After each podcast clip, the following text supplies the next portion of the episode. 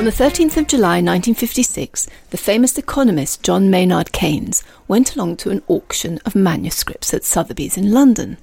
The catalogue said they were the Newton Papers, the papers of the 17th century scientist Sir Isaac Newton, giant of the so called Age of Reason.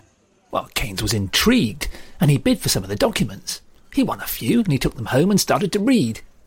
Newton's handwriting isn't difficult to decipher, but the papers seem to be written in code.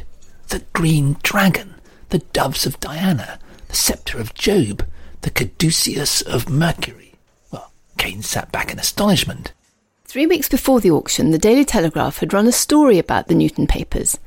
They'd been given to Cambridge University in the 1870s, but the university boffins had gone through them and returned a chestload to the owner because they said they had nothing to do with the great man's work in science and mathematics.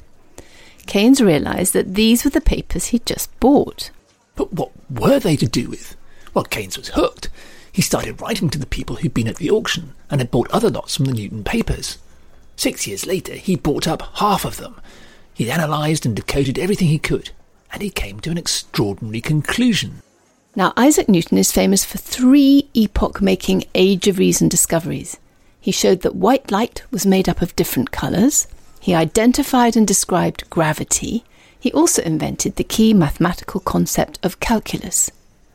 But what Keynes had in his hands was clear proof that Isaac Newton spent much more of his time doing something completely different. It was not science as we know it, it was alchemy. Well, we ask ourselves, can this be true? The fact is that even Newton's great discoveries of gravity and light were really alchemical ideas. After all, how many colours of light are there? Seven? Well, that's what Newton said. But of course, reflect for a moment, and there are actually an infinite number of colours. But Newton chose to identify seven because it's an alchemical number. For Keynes, there was only one conclusion. Newton, he said, was not the first of the age of reason, he was the last of the magicians. What can it be true?